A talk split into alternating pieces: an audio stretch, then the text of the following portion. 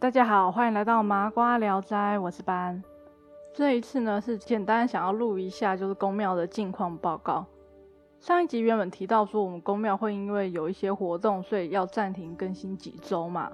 那结果没想到，最后是因为疫情，然后取消，然后我这边也稍微停更了一下。对，就因为我们宫庙是在双北这边啦，所以就也是重灾区。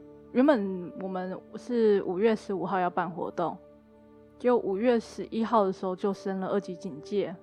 那我们就其实，在隔一天的时候就跟神明请示，是要取消整个活动，还是说要减少活动的参与人数？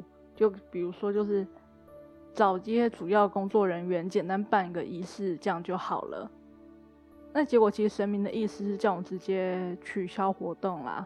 就可能他们也知道这个这一次来的是蛮凶猛的，那那想当然就是在五月十五号的时候，其实台湾就是双北这边就升了三级警戒嘛。好，就是其实照理来讲，活动取消了，我就应该要马上来稍微更新一下。但毕竟现在是一个不能出门的状态嘛，那家人都在情家人都在的情况下，其实我就一直很难找到一个好的时机点录音，然后有时候也是自己。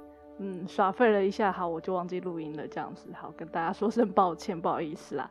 好的，接下来就是，呃，我就来聊聊一下，在疫情期间的宫庙是在做什么事。当然，就是现在疫情的状态下，因为规定的关系，所以宫庙是不能开放民众进去，也不能办活动，所以其实就，嗯，只剩我爸妈两个人而已。不过后来他们就之前没有做的仪式，他们还是有稍微简单的做处理，就是架天台，就自己拜，呃，自己架好自己拜这样子。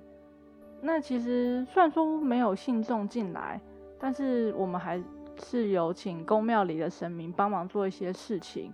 像因为最近台湾的干旱还蛮严重的嘛，所以其实上上礼拜的时候，宫庙这边就是有向白龙去求雨。这边提到的白龙不是讲泰国那个白龙王，它比较像我们之前前面几集有提到的赤龙啊、金龙啊这种类型的龙。那白龙它就是属于掌管雨的龙王。除了求雨之外呢，其实还有去开了，还有去开一个除瘟疫的符。虽然说之前他们是拿来用畜牧业的一些小瘟疫啦。但就想说试试看能不能对这一次的疫情，就也能稍微的用一些无形之力来解决一下。对，就基本上他们有做就是这两件事情，所以基本上宫庙目前的状况大概就是像这样子。那目前我们周边的人都还身体都蛮健康的，也没有出现一些状况。那也希望现在在听 Podcast 的你们也都是能健健康康的，然后都。一起挺过这次的疫情，就是我们可以的。好，那今天的最后呢，我再来念一下就新的留言，就谢谢大家，就是五星的好评。